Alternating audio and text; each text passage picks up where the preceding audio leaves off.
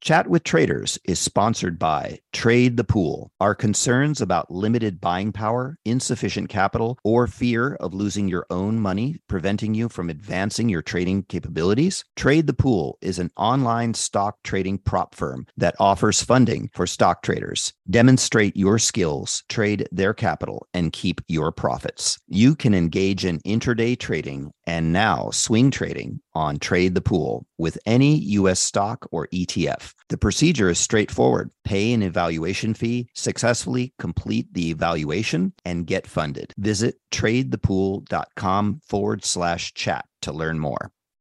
You've seen the headlines. Bonds are making a comeback. But if you've ever tried to invest in bonds, you know what a clunky, complicated, broken experience it can be. That's why at Public, they took fixed income and fixed it. Now you can find, evaluate, and buy thousands of bonds with an investing experience designed this century. Add fixed income to your portfolio with corporate, treasury, and municipal bonds. Go to public.com forward slash bonds podcast to get started. This podcast is sponsored by Public. Full disclosures can be found at public.com forward slash bonds.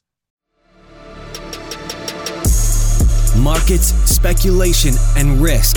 This is the Chat with Traders podcast, hosted by Aaron Fifield. What's good, my friends? Welcome to yet another episode of Chat with Traders. This is number 212. Now, my guest is someone who several listeners have requested, and also the person who Stan Glusman made reference to in the previous episode. It's Swedish swing trader Kristjan Kullamägi. Kristjan's been trading the US equity market full time since 2011. And although he got off to a rocky start, he's arrived at a very rare level of trading success.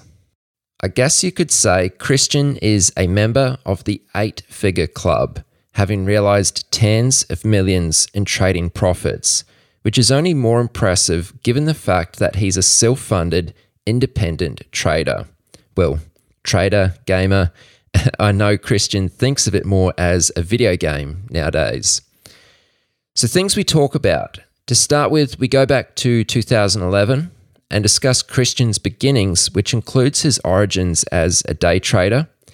From there, we get into how he evolved into a swing trader, how he discovered and researched profitable setups, and then we do a deep dive into one of his setups a breakout strategy. Last of all, links to everything mentioned and referenced throughout this episode can be found in the show notes at chatwithtraders.com slash 212. All right, here we go, ladies and gents. My guest, Kristjan Kullamägi. Kristjan, I wanted to ask you first thing, uh, when did you actually start trading? What year was it? It was uh, in 2011. Okay. But I started investing in 2010. Okay. And when you started trading, did you go like straight into it full time or was it just sort of a bit of a, a side hustle? It was, uh, I, I, went into it full time pretty much uh, from the beginning. It was um, just, um, I was uh, in the final months of my, uh, like getting my degree in uh, biomedical laboratory science. And then I got into this trading thing and uh, it completely took over. I, I just focused 100% on that. So I kind of just dropped out of school just in the end uh, to focus on the trading thing. So yeah, you could say I went all in. oh, so you didn't even finish your degree? No. Oh wow! Okay, that's that's a real commitment. Did you have a part-time job or anything like that at the time? Yes, I actually did have a. I was working as a security guard, like a mall cop or, or something similar, um, as a, yeah, as a part time while I was studying. So I had uh, options in case the trading stuff wouldn't work out. So I had you know security net. You know, I could you know just finish my degree, or I could you know do the security guard work. Yeah, you had a little bit of income as as some support. Yes. So, how much money did you start out trading with? About 5,000 US dollars was my first attempt. that was your first attempt. Okay. So, I presume there was probably multiple attempts then. Yes, in the first couple of years, I blew up three or four times, and I started with the first time I started with five thousand, and the other times I had like three, three, four thousand US dollars, something similar. How long did it take you to blow up each of those accounts? Like, were they each short lived, or was it just kind of uh, small losses over time, just slowly grinding away at your account?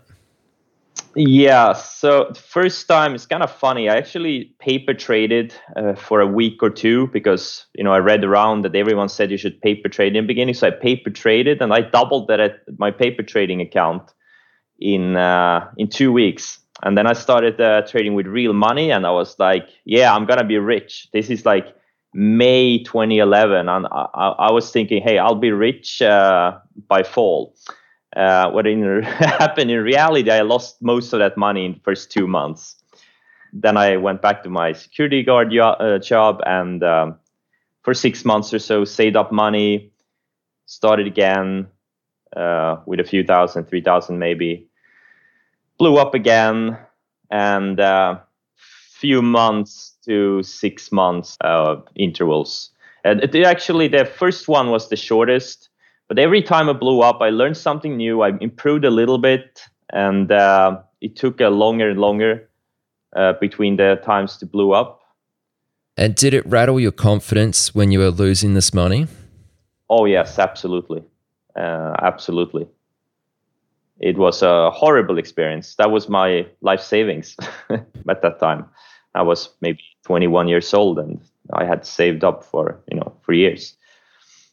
So, as I understand it today, you're you're mostly a swing trader, if not entirely a swing trader. But when you first got started, you were day trading. So I'm just curious to hear a little bit about what was your experience like when you were day trading. I got into day trading because um, the people I found on the internet on social media they were mostly day traders, so that's what I did too, and uh, uh, I didn't really know there was any other types of trading, um, so I thought trading was day trading. And in the beginning, I really didn't have any method or system or anything. I had no idea. I just followed what other people did that I perceived to be good at trading. Uh, but I really had no con. Like I didn't really know what else in the beginning what a stop loss was. I didn't know position sizing. I just went all in on all trades and I didn't know anything about like trailing stops or like profit taking and what to expect from a certain setup. I, in the beginning, I really didn't know anything. I just did things randomly, and uh, it was obviously very stressful and uh, scary. Were you trading the US market right from the get go, or did you experiment on your local market there? Yes, I did uh, start with the U.S. markets. I, I realized early that's that's where the that's where the action is. So I never actually bothered with the Swedish stock market um, at all uh, when it comes to trading. I just focused completely on the U.S. markets. That's where that's my trading software and all of that. It was uh, just U.S. markets only. I didn't even bother getting anything for the Swedish stock market. Okay. So, at what point did you begin gravitating towards swing trading?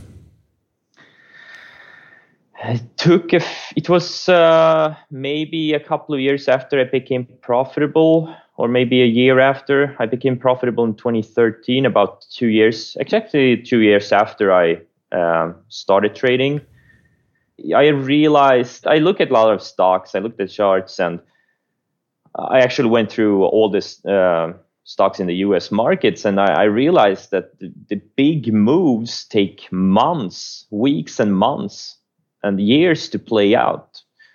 Day trading is, you know, it's it's really hard to catch like a hundred percent move or fifty percent move unless you're lucky and get into one of these micro small cap high flyers really early and you know that happen to double on the day. But it's it's very hard to catch those so I realized I, I uh, and I also found uh, other people uh, on social media that were actually swing trading. So I learned about swing trading, and I also read some books where that talked about swing and position trading, which is a little bit longer term swing trading. So that's how I gravitated into it. I realized it's has better risk reward, and you're not fighting near your entry all the time uh, in day trading, you're always near your entry most of the time. But in swing trading, if you get a really, if you, if you catch a big one, you know it's it's gonna be the stock is gonna be above your stop for a long, long time. You don't have to worry about it. You don't have to constantly look at look at the stock and monitor it. I um, realized that it's also much more scalable. Like back then, I still had a very small account, but I I realized it that you know if, if my accounts would grow it, it's easier with a with a bigger account because in day trading especially the types of stocks they traded mostly micro and not micro caps or yeah micro caps too micro and small caps they weren't many of them weren't super liquid. And even i had some issues with liquidity and slippage on some stocks they traded. So that's also something i, I realized kind of early that gravitated me into swing trading uh, but the process took a couple of years before I went from a 95% day trading to 95% swing trading. It wasn't an overnight thing. It took it took it took time, one step at a time. It was very uncomfortable um, in the beginning holding stuff overnight because I had been brainwashed with that. Oh, holding stocks overnight is uh, very dangerous. You can't control your risk but it's it's not true. You can control your risk. It's called position sizing, and also if you check out if you check the like the earning states, and if you if if it, it happens to be like a biotech company, make sure there's no pending data or FDA uh, um, decisions. You know, it, it's not that dangerous. the trading is much more hazardous, I would say. Okay, it's interesting that well, from the sounds of it that you did actually start to see some consistency and some profitability uh, day trading before you actually did uh, make that switch across to, uh, or eventually switch across to swing trading. Absolutely. Uh, I I I, uh, I probably made my first million mostly day trading. Oh right. Uh, okay. Yeah, yeah. But everything after that has mostly been swing trading. So yeah, yeah, absolutely. I was profitable uh, consistently profitable for a for a couple of years before I went uh, uh, mostly swing trading. Obviously, it was a hybrid approach for a while there in between. Okay. That really is quite interesting, actually. I mean, if you've made a million dollars day trading and then, but you still see bigger opportunities in swing trading, you know, when you did make that first million dollars, how did your mindset towards trading change? Like, did you did you envision that you would go on as you have done today to make tens of millions of dollars? Like, did you see that as like sort of your your trajectory now? Like you knew that was coming, it was now just a matter of time, or did you still have some doubts about how big you could get as a trader?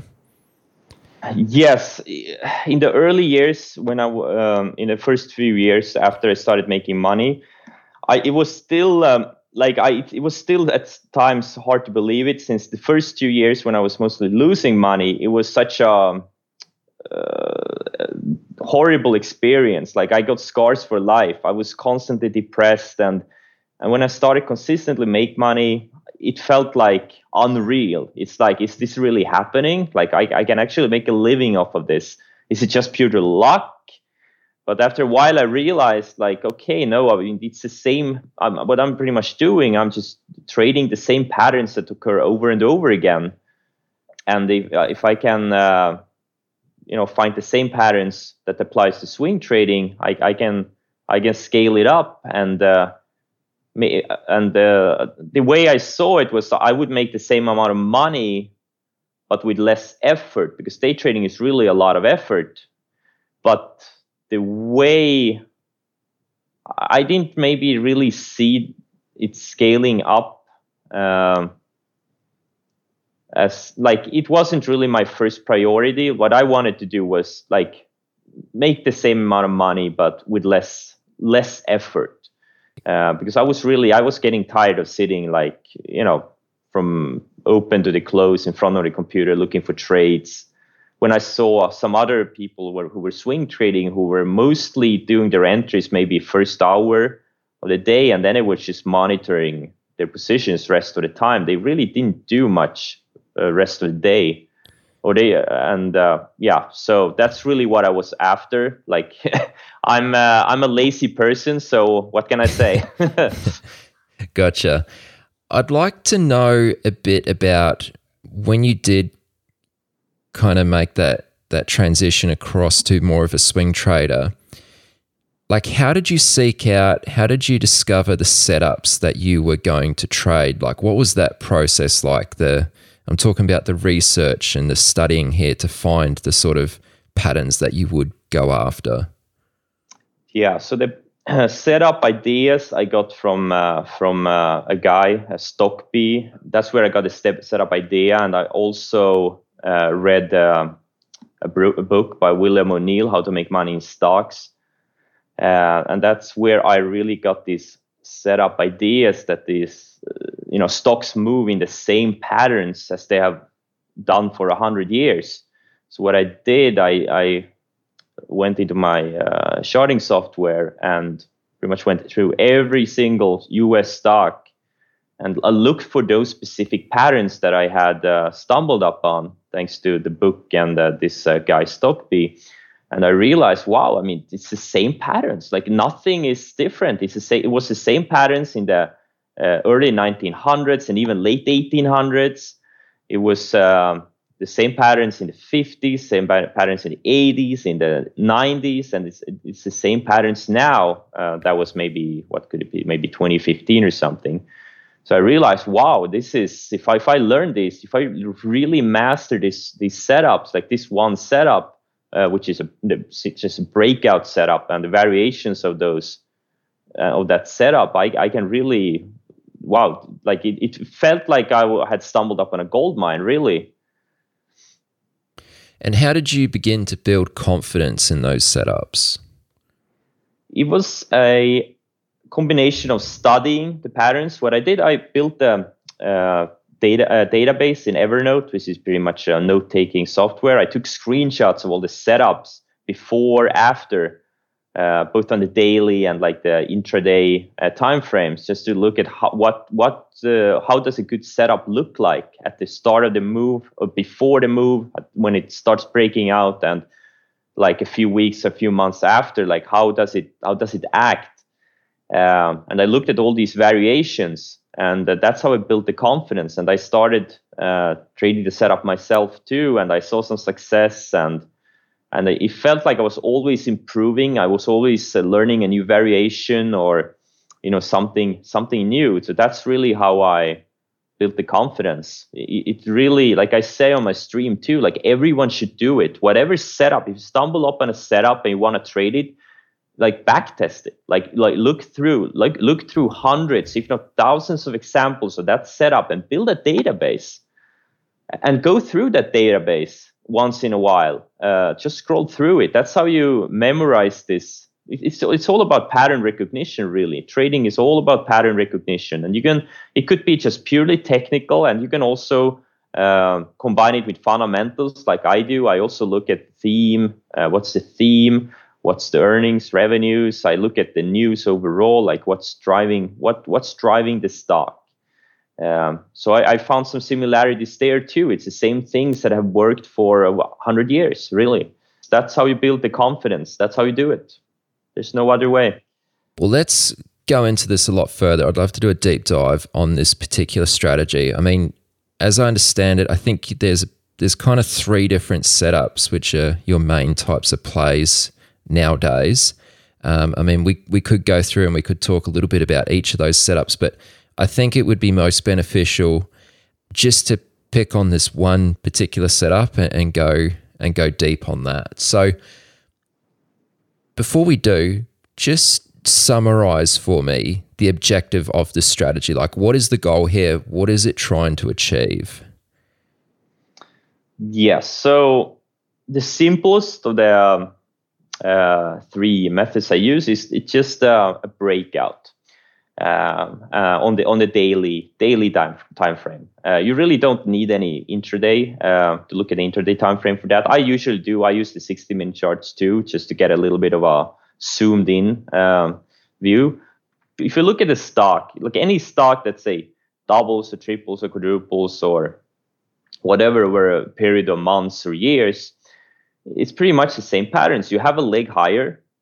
Obviously, not every stock moves like this. They're, they're, but, but a lot of them do. They, they move like stairs. Okay, so let's say you you have a stock or a stair with say 10, 10 steps. Okay, let's look at something. It's like any stock that's say, gone up for three, four years. So you have a leg higher, and then it usually goes sideways or pull backs, pulls back, and uh, many times uh, what happens is the volatility contracts, like it gets tighter, and then you have the next step higher, and the same thing happens, goes sideways or pulls back, and it gets uh, uh like builds a range um, where volatility, ideally, not always, but the volatility usually, like the range gets tighter. Mm-hmm. So our goal is to identify that those stair steps and buy it just as it is about to break out uh, into the next uh, into the next step.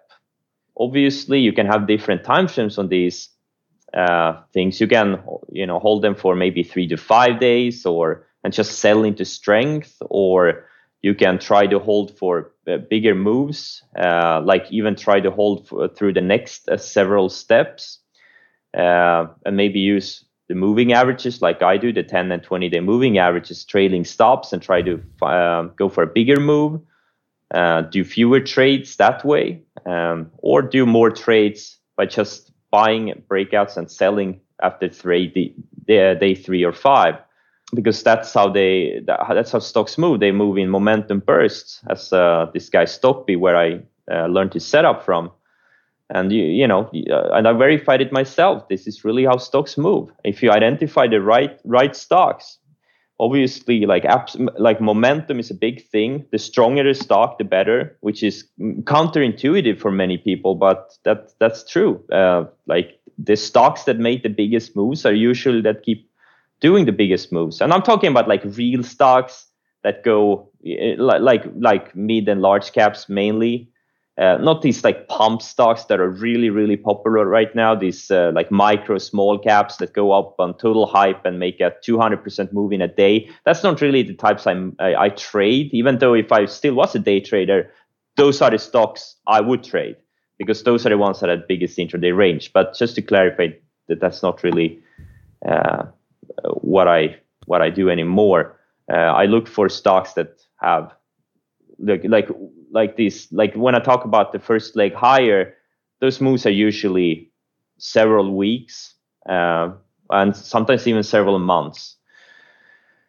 And there's obviously many variations of that, but that's uh, that's how stocks move pretty much. Like you can look at any stock, look at Tesla. That's a perfect, perfect stair step pattern. Look at look at NIO. Uh, like just take some big flyers, big you know some of the leading stocks recently. Look at something like Apple over the years or Google. Um, obviously, those are maybe a bit slower type of movers, but it's the same patterns. Just you can choose to we what uh, how fast of a you, uh, of a stock you want to trade, and obviously you want to be in the fastest moving uh, stocks. What do you typically do? Do you hold for that uh, kind of initial burst of momentum and sell after a few days post breakout, or do you generally try and ride it through a few steps as you describe? Yes, I do it. It depends on the stock. Oh, um, like if there is um, like if a stock has a run up into catalyst, um, like an earnings or or or anything, a presentation. Um, if it's a very hot stock in a very hot sector, um, I usually I like my my core uh, belief. I like I want to hold stocks for as long as possible. I really don't want to sell them until I absolutely have to, or feel like I feel like I have to uh, for any any type of reason. Uh, but I usually sell some like the first move higher if you buy a successful breakout, that's the most like that. That's uh, the most predictable part of the move. So what I usually I always sell some into that first burst uh, to lock in a little bit of profits. Maybe I sell 20% or 25%, or it can vary a lot. Uh, just lock in some profits and and uh, now I can now it's a stress-free trade pretty much. Uh, even if it would stop me out, I, I would still uh, worst case scenario break even or maybe even make money, uh, depending on how much I move the stop higher.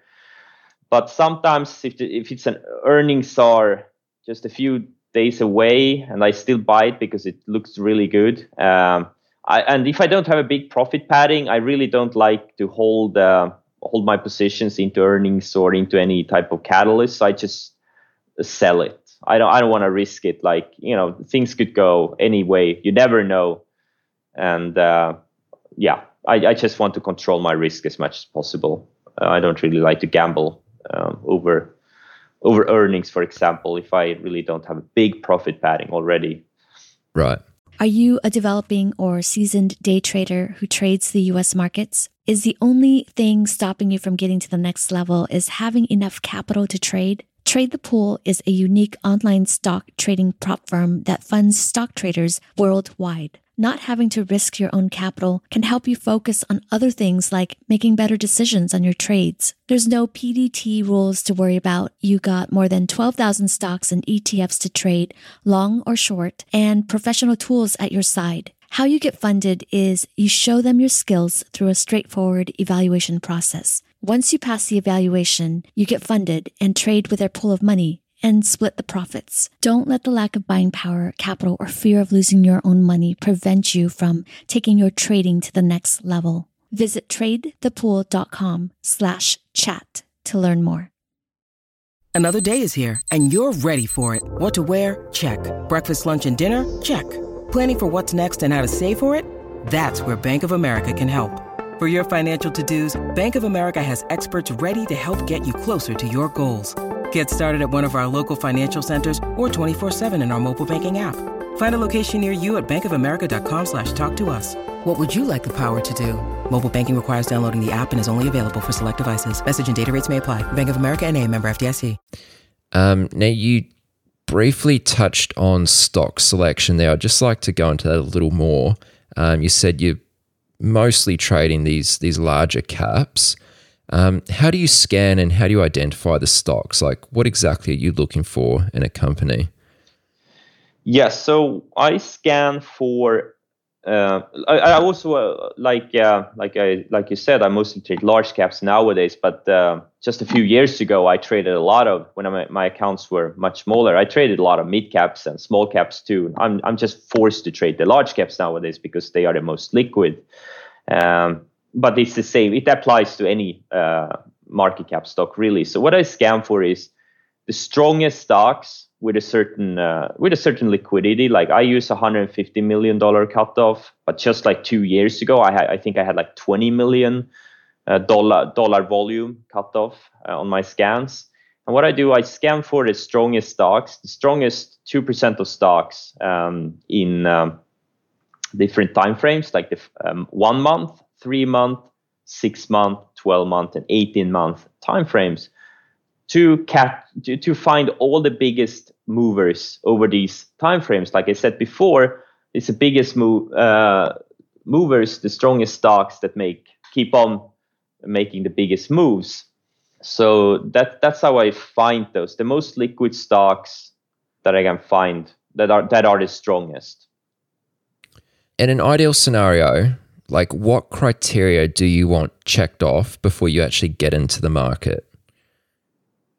Like, before you hit that buy button, what exactly do you want to see?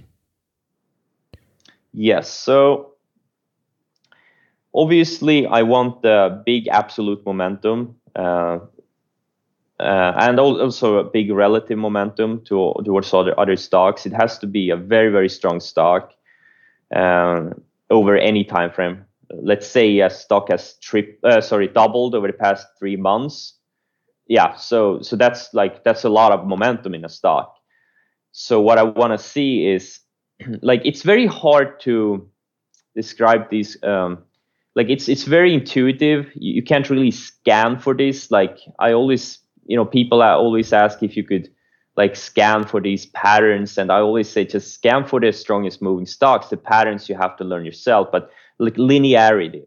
Like how orderly is the pullback or the sideways uh, consolidation after the previous leg higher in the stock? It's very hard to describe it. But what i usually want to see is, is let's let's say a stock uh, doubles in three months and then it pulls back. Maybe it retraces a third of its move and usually when stocks pull back like these momentum stocks they pull back to the 10 and the 20 day moving averages and i want to see how they act around those moving averages what i want to see is they start building like either they bounce direct, uh, off the moving average let, let's say the 20 day or if it starts building higher lows above the 20 day and then just getting like the chart gets tighter over the next few weeks or the next few months. Uh, that that's that's called linearity. Uh, like people post like on my stream, people post uh, setups all the time. Like, do you think this is a good setup or or is is that a good setup? And uh, like, and this is this is the hard part. Like identifying a good setup like a really good setup versus something that's random and mediocre because that's gonna also to reflect on your results if you trade the random setups your results are to be random too you want to find really find the outlier stocks like you also want to see if did it did, does it have relative strength like the best um, time to trade this breakout method is after a pullback in the markets. You want to see the stocks that held up the most, that had big moves previously and held up the most. And if you master this setup, if you trade this setup, like coming out of a small correction or a like say a 5 10 15% correction in the overall indices that's almost like free money for this type of setup because if you can identify these stocks that held up the most during the correction that maybe went down initially in the correction, but after as the correction went on, these stocks stopped going down and actually maybe started building higher lows. And that's that's telling you something. If you have a stock that's gone up a lot and then it stops going down when the market goes down, you know the stock is trying to tell you something. Um, and that that's that's what leading stocks do. Like every bull market, this is obviously I'm going to talk more about it later.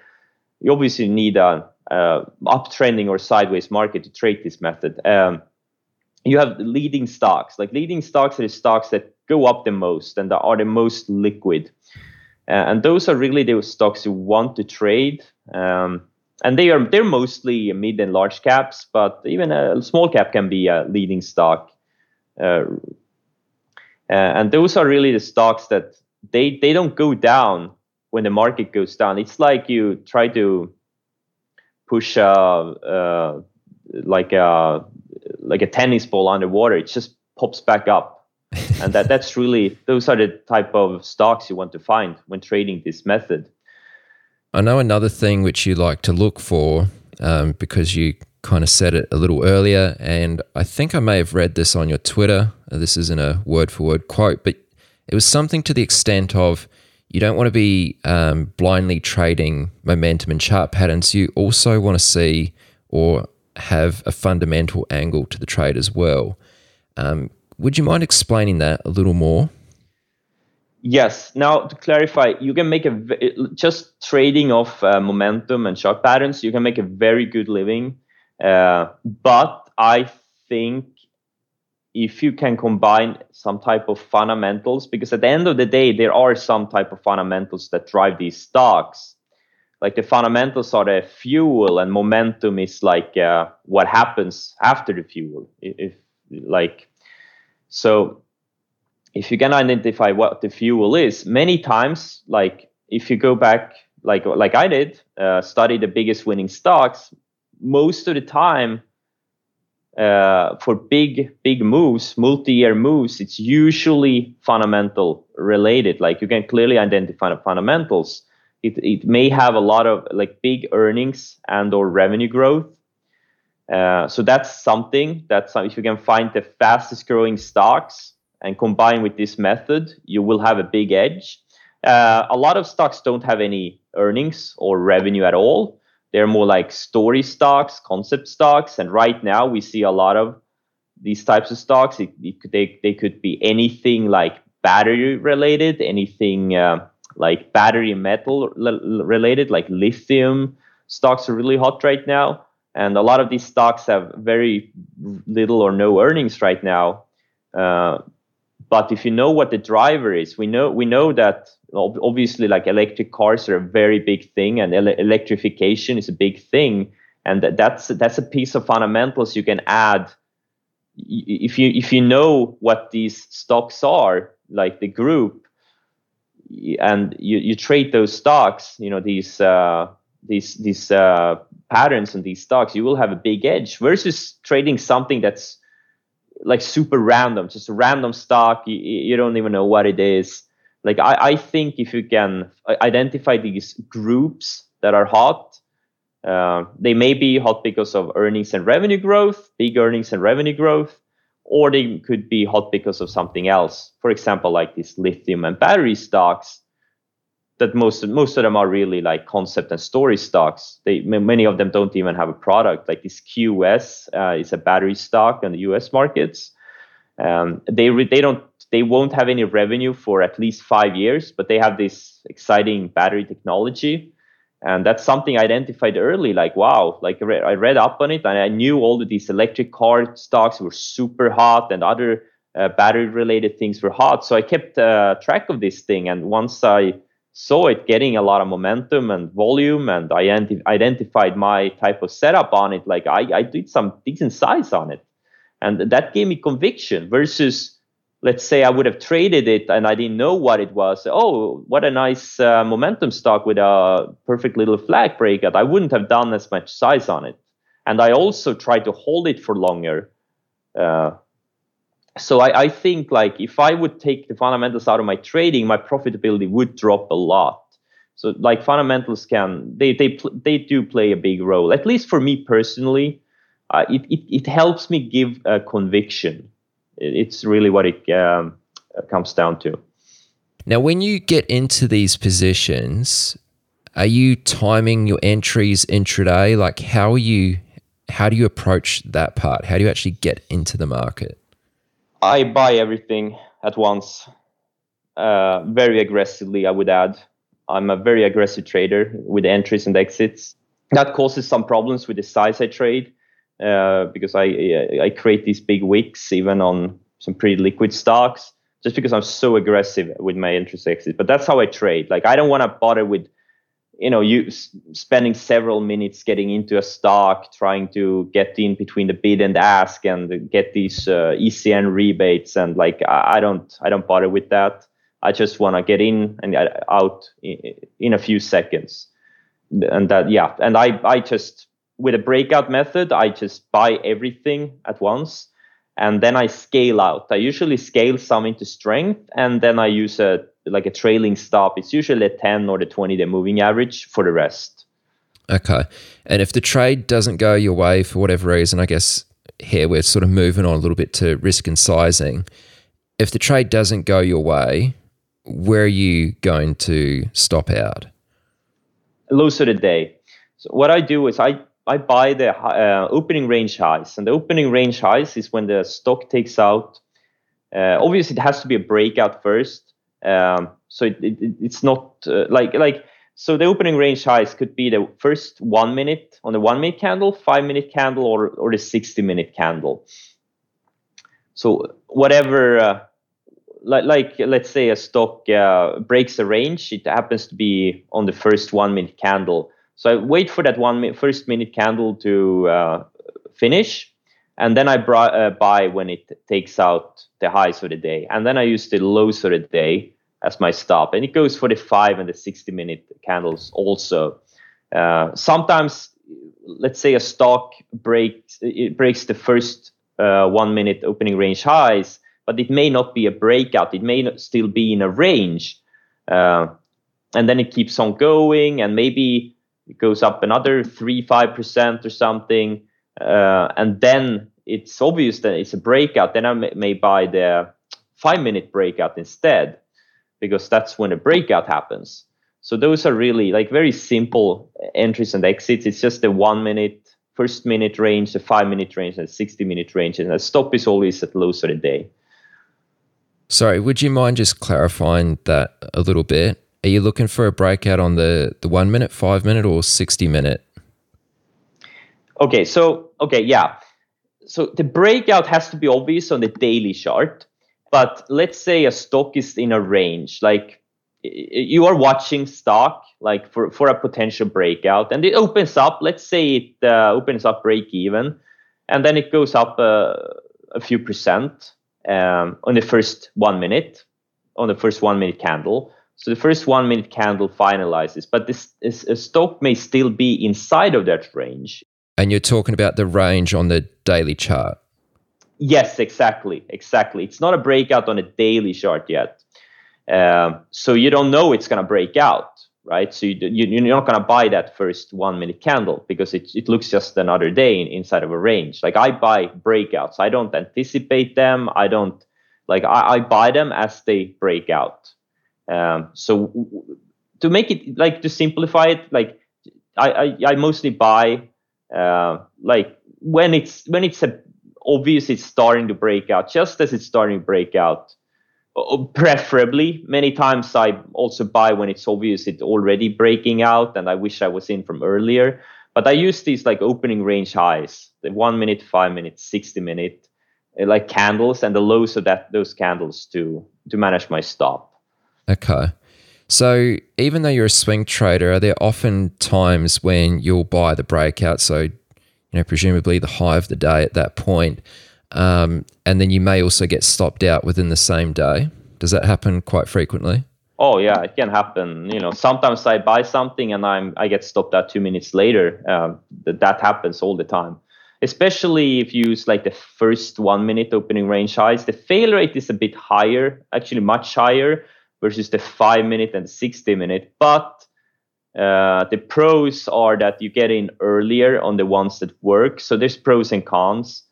Uh, but but yeah, yeah, it happens all the time. Like my win rate last year, and I had insane returns last year, was only about 35%. And the year before, 2019, it was 25%. So yeah, you you have to get used to get stopped out a lot, and sometimes within many times the same day, and many times within a few minutes. Uh, that's the name of the game. That's that's really, yeah, that's how it is.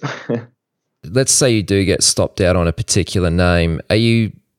I mean, I presume you don't take that off your your radar altogether. You you rewatch that for, a, or you continue watching that for a re-entry. Yeah, absolutely. If it's a good looking, like it happens a lot that they, especially when I buy the first one minute opening range highs, when it breaks out on the first one minute, um, the like I said, uh, just said, the fail rate is a bit higher on the one minute breakouts. And what happens a lot of times is, you know, I get stopped out, and just a few minutes later, the stock takes out the highs again. So, you know, I get back in. It takes it take it takes out the highs. Um, so yeah, it happens a lot. I can I can buy stock, get stopped out, and rebuy it, you know, within a few minutes. Uh, sometimes, not it doesn't happen that often, but you know, it happens. So and you can't you can't hesitate. If it's a good setup, you gotta you gotta get in back in, even if it means you have to rebuy it higher. Um, but that's that's just yeah, that's how it is. But you also have to you know, I'm also very aggressive, and you know if I get stopped out, I get stopped out. I don't I don't think I just get out.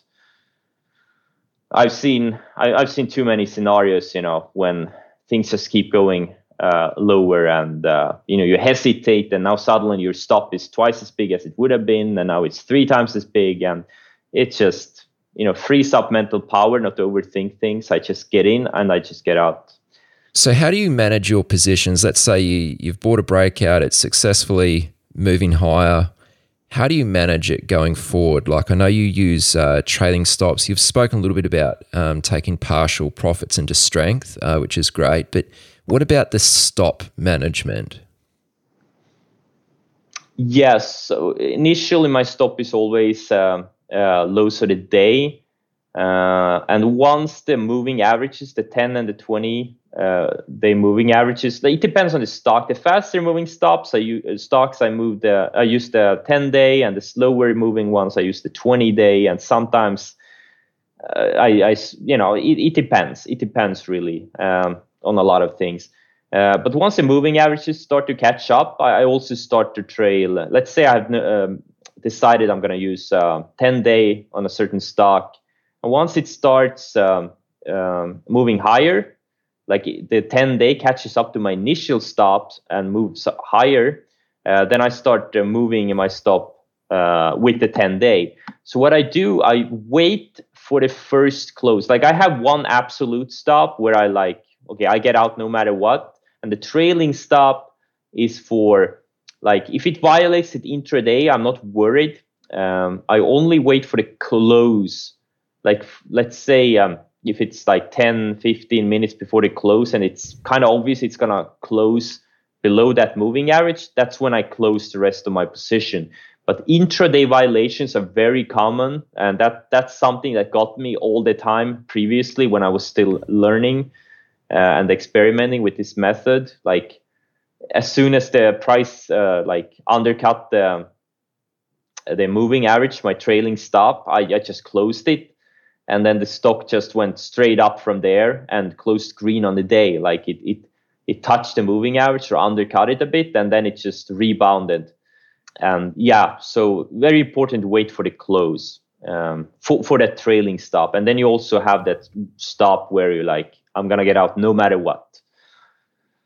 Do you ever add to a winning position?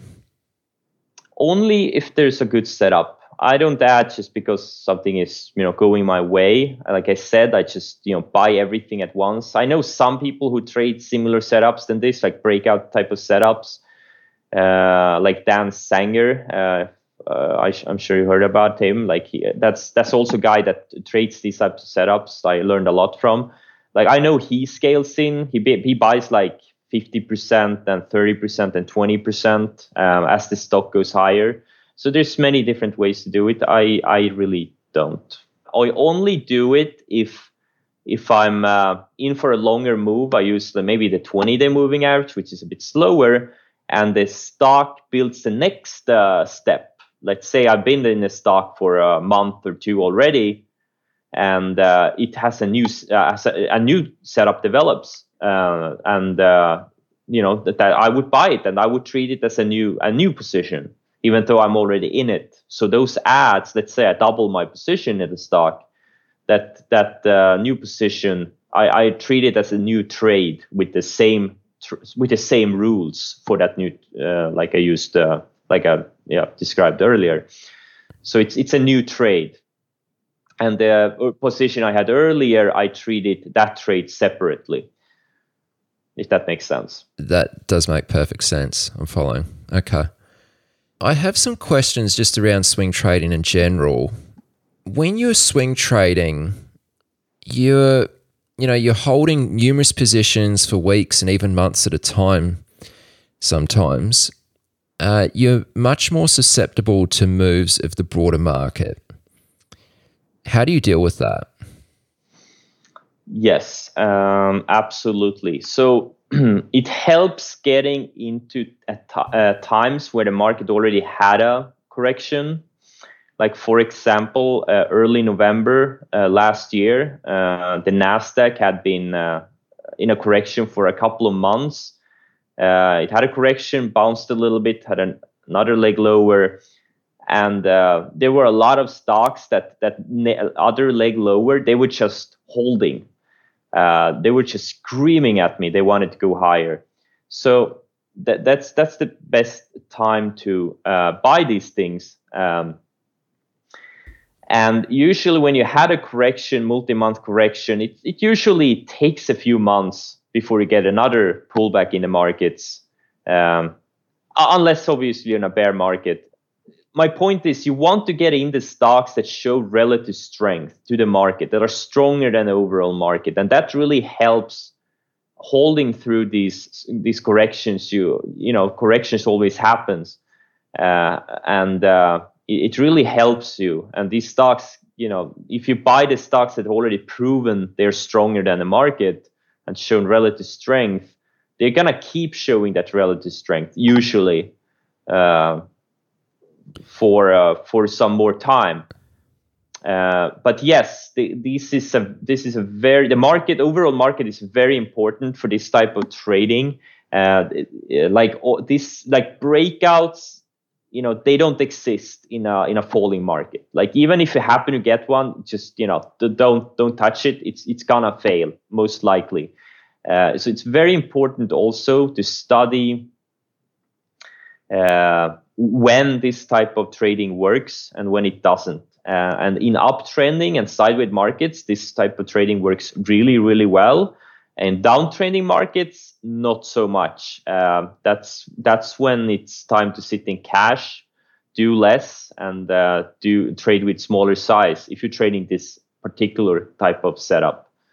So the market over a market is super super important to be aware of um, at least the market sentiment um, like you don't have to look at day to day moves in the markets. Like i rarely do. I, I most of the time i don't know if the market is up or down on a day. I just look at my the stocks on my watch list and my scans and my portfolio and that and they're usually not telling the same story. Sometimes the markets like the nasdaq can be down on a day and everything in my portfolio is green. And sometimes the market is up on the day and everything in my portfolio is red. So when i say be very aware of the market i'm talking more about the overall sentiment and the trend of the market and that's also something you kind of have to learn with experience um, it's not something you can really read into a book. You just have to go through it, through a few cycles. You have to see a few sell-offs. You have to see a few crazy bull runs. You have to see a few sideways shopping markets to really understand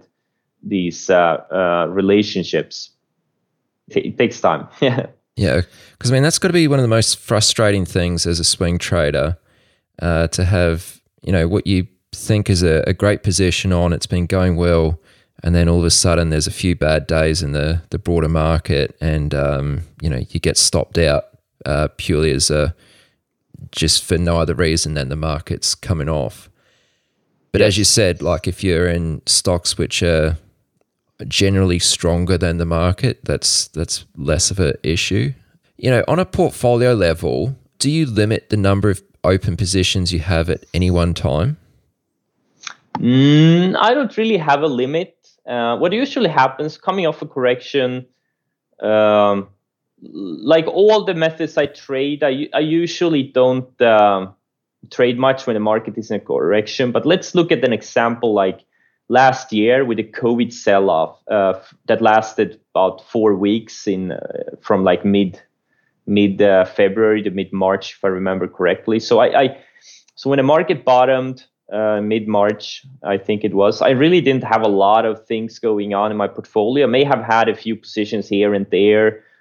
So, and then the market started uh, this big, big, big bull market that started from from that point. And I was a little bit late to it. I really didn't believe the bounce at first, but then I started seeing this enormous amount of setup. So I got into them.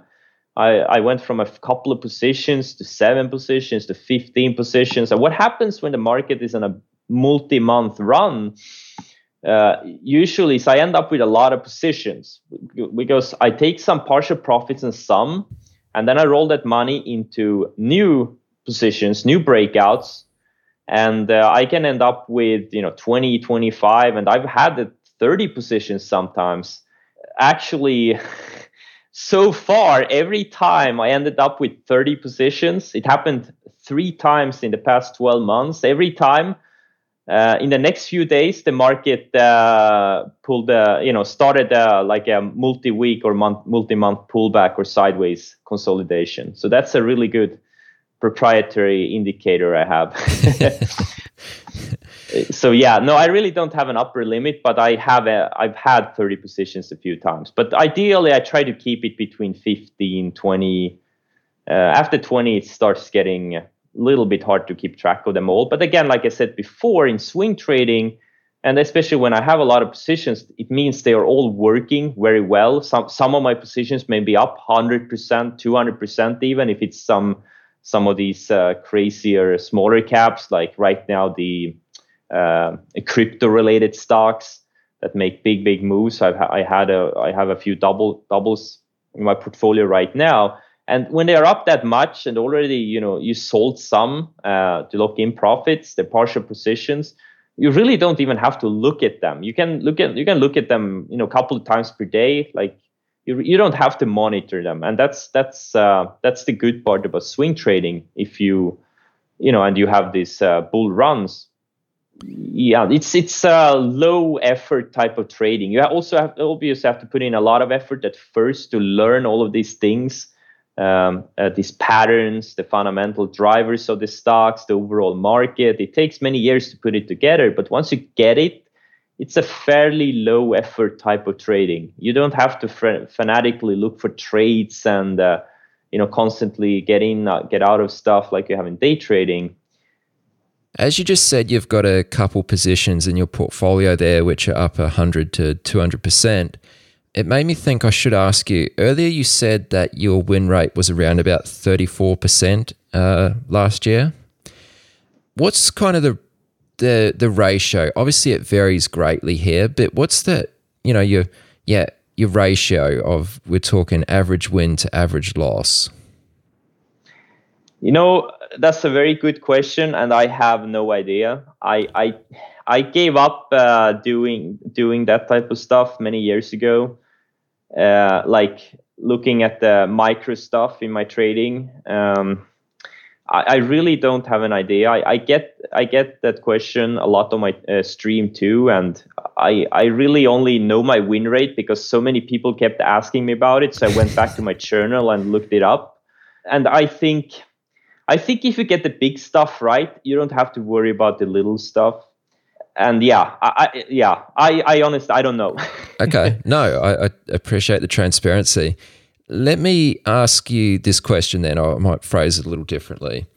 You know, come the end of the year, if you look back at the majority of your gains, do they come from just a few big winners? Like, you know, I can't think of what the name of it is, but it's kind of like the 80 20 rule. Like, do you find yeah, that? Absolutely. Oh, yeah, yeah, yeah. It's so all about uh, uh, small losses and big winners. And there's maybe, you know, I don't, again, I don't have any data that, but I, I know intuitively there's a, a few, few big winners uh, that where most of my money comes from. Mo- most of the other stuff, they kind of break even, but maybe, I don't know, 10 to 20% of my trades. That's where maybe not 10 but definitely like maybe 20% of my trades that's where all my money comes from uh, really uh, the, the big ones. And those are like I, i've said it also on my stream a lot like i'm a i'm a home run trader. I don't i know a lot of traders they try to make you know go for a higher win rate and try to make money on more trades.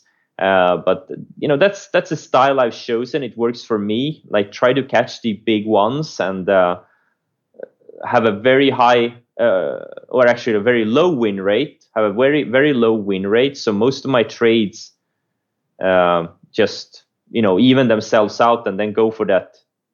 I, again, I don't have any numbers, but maybe that twenty percent or fifteen percent of the trades that really that's that's where the money is for me. Yeah, low win rate, high payoff.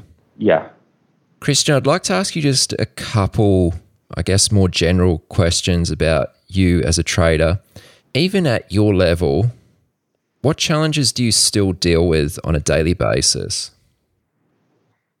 I've gotten a, rid of a lot of uh, challenges over the years, uh, but the things I still struggle with are, I would say, over trading. Um, because I do, I'm a little bit addicted to trading. Um, I'm not gonna lie. I I do I do like I, I, do like to trade even when I know I shouldn't. Uh, so that does take that uh, you know that that's something that takes a chunk of my returns every year, and also patience uh, is something like I I'm like I know I should use the 10 and the 20 day moving averages um, as my trailing stops. So many times when a stock just goes straight up, and especially it's been an issue the past uh, 12 months or so, or 11 months since we've had this big, big, great bull market after the COVID sell off. Uh, like the moves are insane. Like everything is supercharged versus earlier years versus you know the eight previous years I had been trading before that or nine. Um, and it's kind of been hard to adapt to those. Like everything just keeps going up and up. And what i do is i just you know i'm like oh shit fuck it. The stock is up so much. It, it can't go higher.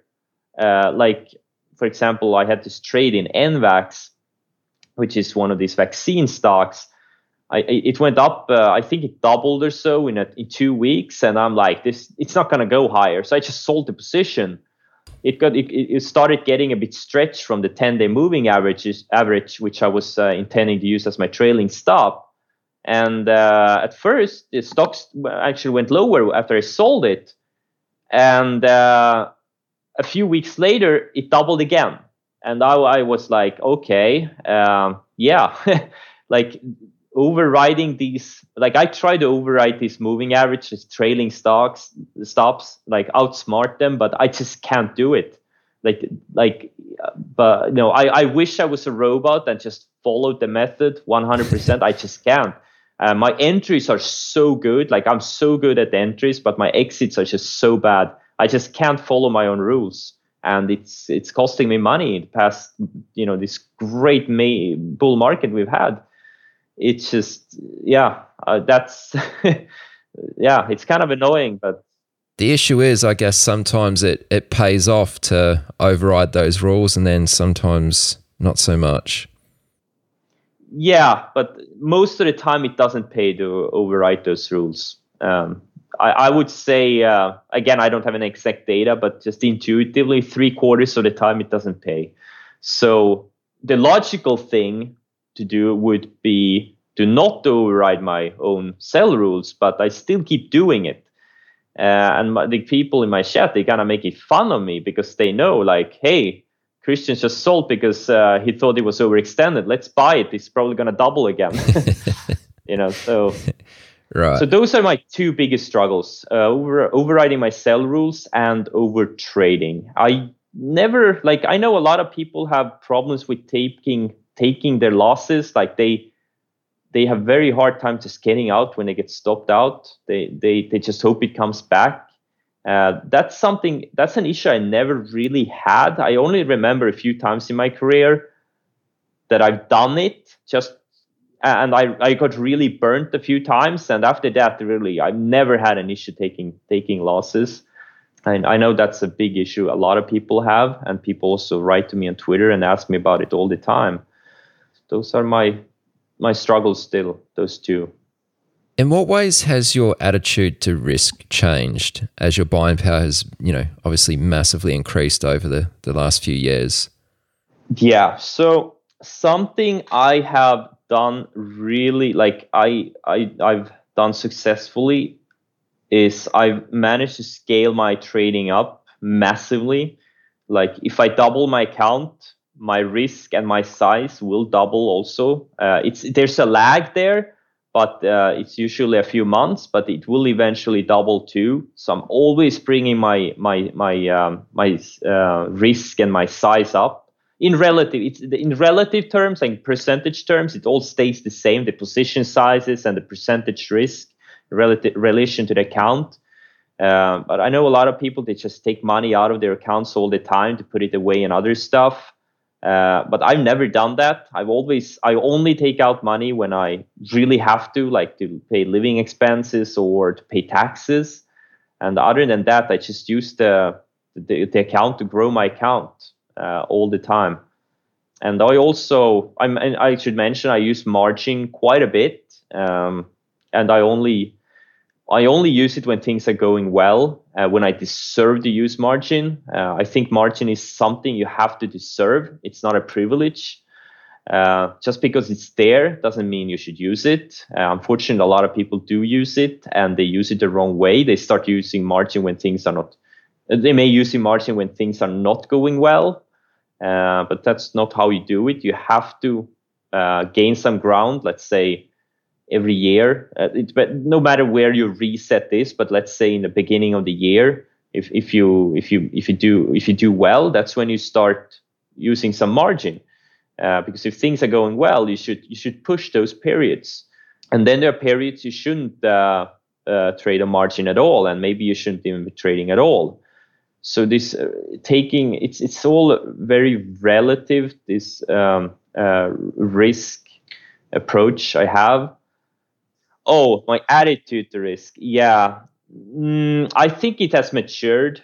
Um, I was a bit more reckless in the beginning. Like uh, like I said before, I went all in um, on all stocks because I didn't know better. But that was also when I had a much I had a much smaller account. Like I wouldn't be able to trade. You, I mean, if you have a small account and want to do swing trading, obviously you can't be holding 15, 20 positions like I do. Uh, it's maybe smarter to hold fewer positions. Um, but again, like position sizing, I realized, yeah, especially when you kind of hold things overnight, you can't have everything in two or three stocks. You got to diversify a bit more because I've seen too many stocks open down 50%, and it's, it's just not worth it. Uh, so and also the margin related things when i first got a margin account uh, in the beginning i traded with swedish brokers the us markets with swedish brokers there was no margin there and i opened us accounts and there, then suddenly i could use margin. I really didn't know how to handle that. Like oh my god i'm an insane amount of buying power. Let's use it. Um, but i got burned a few times and you know i kind of matured and i realized like you kind of can't trade that way. You kind of you kind of have to deserve the risk. Um, and also even if you're not using any leverage or margin in your trading which is fine. Uh, you can have incredible returns never using any type of leverage. I just like to you know spice it up a little bit when things are going well. Um, because you know again i studied from history. I know that bull runs they can last for a long long time. And you you wanna you really want to capitalize it if you if you're a swing trader. Because as swing trader you you know you got to sit in mostly in cash for long long times of periods too. So you you got to make the fun more fun while it lasts. Last question for you. Why do you think your level of trading success is so rare?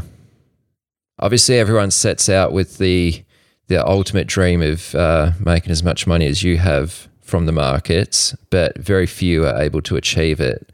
Um, and you know, from what you've described here and your your strategy, it all sounds fairly simple. It is. You know, not to discredit any of the the hard work you've put in, but no. You know, why do you think so few make it to the big time? I'm glad you. I'm actually very glad you said it. That it all it's very simple because it is. I'm always trying to take things away. I think there's an inverse correlation between the amount of indicators and profitability. For example, um, I think people focus a lot on the wrong things. Uh, instead of they, they look at a lot of indicators instead of focusing on a price and what's really really moving a stock and w- how the stock is moving.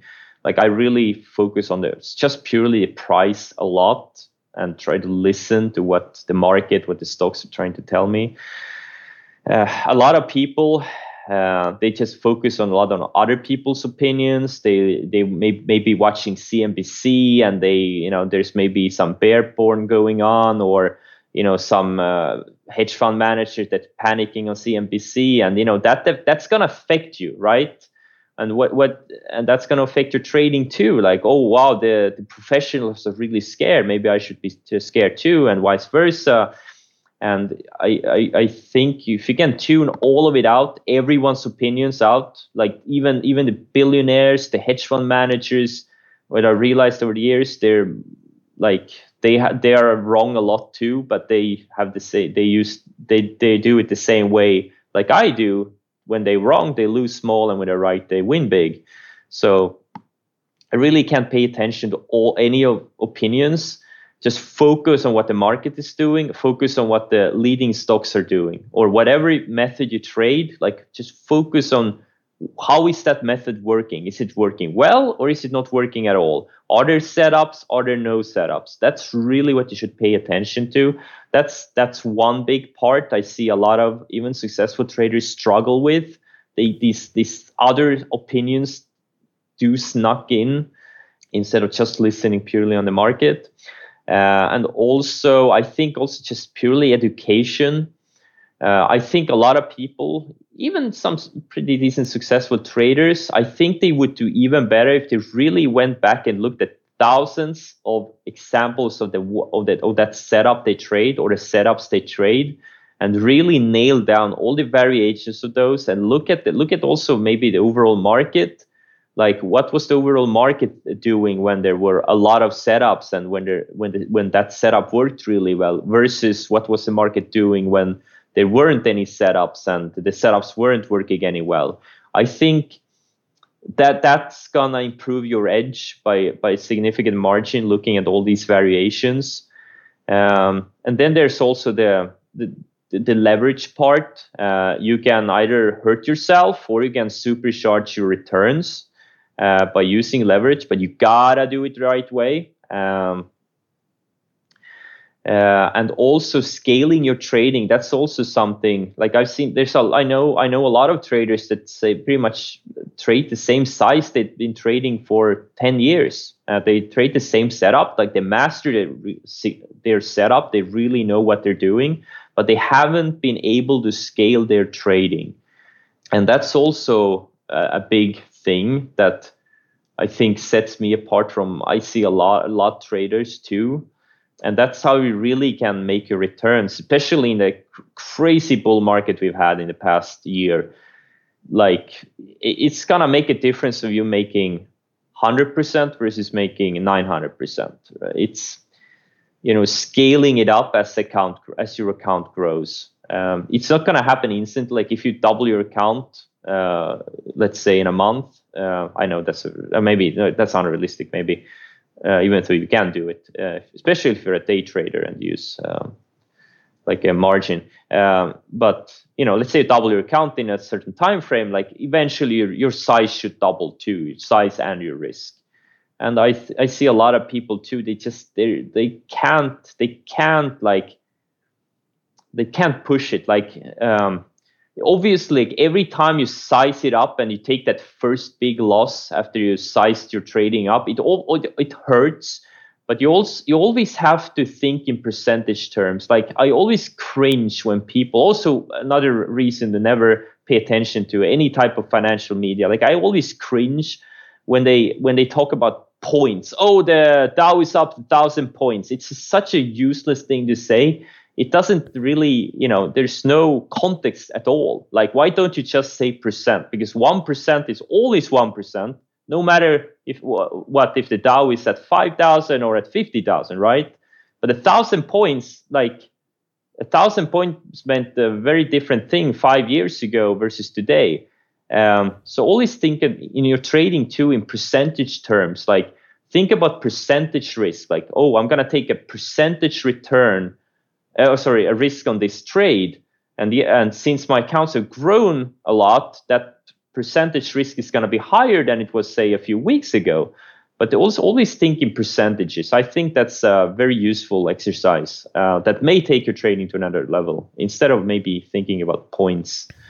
Um, it just, you know, instead of thinking about like points or in, in dollar terms, like absolute dollar terms, uh, like let's say you risk a thousand bucks usually on your trades, but your accounts have doubled, and you're scared to take, and you're scared to even risk fifteen hundred bucks. But actually, in percentage terms, if your accounts have doubled, you should be risking two thousand bucks. So maybe get used to that fifteen hundred bucks risk first, and then you push it to that two thousand bucks risk. Uh, just as an example. Uh, so those are the uh, three or four things I think that may improve m- most traders' uh, returns. Um, the, the, you know three four concepts that really really help. Yeah, very wise. I love that. Actually, one more question. I lied. I promise this is the last one. Since you've seen this type of success that you've had in trading, how has your life changed? Not much really. um, like I used to, like in my earlier years, like between 2013 when I started my Evernote project or 2014, I started just for, um, you know, just saving articles. Like I studied um, like I studied everything trading related. I read a lot of books, I read a lot of articles, I studied a lot of these successful traders like Dan Zanger. Like I studied everything he had written, these all his newsletters back to the 90s. I read through them. I looked at the patterns he was looking for. So I spent a lot of time on um, on especially on the weekends uh, like studying. Like I, I tried to absorb everything. I looked at every single angle, every single method. I, I don't know how many thousands, probably 10,000 hours plus that I've spent uh, just doing studying um, over the years. And uh, now I feel like I, I, I, I don't do that as much anymore because there's just not much new under it's the same patterns, it's the same concepts. And I feel like I have a pretty good grasp grasp of these things, and I don't have to spend uh, um, this as much time doing like just studying.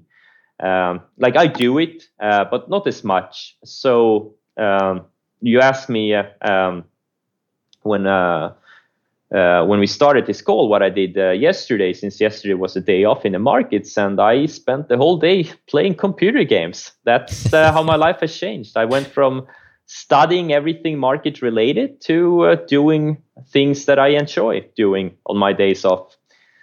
Okay, well, that's a pretty simple answer. yeah. more free time on the weekends and uh, more yeah. time for video games. Absolutely, more social life and more more uh, time spending on hobbies. Okay, okay. Well, Kristjan, it's been an absolute pleasure speaking with you, and I greatly appreciate your time for anyone who's listening who might want to uh, find out more about yourself, uh, where's the best place to go? You know, Twitter, etc. Yeah, you can pretty much go to any of my social media, but Twitter. Um, there's also a link in the in, in in my bio where you get to my blog and you can read up on. Uh, you know, there's a you know blog posts uh, about me and uh, my methods, my setups, and also my Twitch stream. Um, where I uh, stream uh, every market day. I should usually stream the first hour and a half or so. You can see me trade le- uh, real time. I talk about uh, the setups. You can ask me questions, um, and uh, yeah, those two: Twitter and Twitch. Okay, and what's the link for your blog? Because I think for anyone who's you know listened this far through the podcast, it would probably be a good idea for them to actually put some visuals to you know some of the things we've been speaking about here, and and those are definitely on your blog. Uh, what's the link? Yeah, it's uh, chartsandstories.com. Chartsandstories.com. Okay, and your Twitter handle is uh, at the Qullamaggie. Q U L L A M A G G I E, and that's also the handle, uh, my Twitch handle and my YouTube handle. Okay, excellent. Uh, and folks listening, those links can also be found at chatwithtraders.com slash 212, as this is episode 212. Kristjan, once again, very much appreciate it. Thanks a lot for doing the podcast. Let's chat soon. Thank you very much. Uh, I'm very grateful uh, that you asked me to be here and I'm very happy. Thank you so much, Aaron. My pleasure. You've reached the end of this episode of Chat with Traders. But rest assured, there are more episodes loaded with real market insight and zero hype on the way soon. So to stay updated with each great new release, subscribe to the podcast in iTunes. And we'd love it if you'd leave a rating and review. We'll catch you next time on Chat with Traders.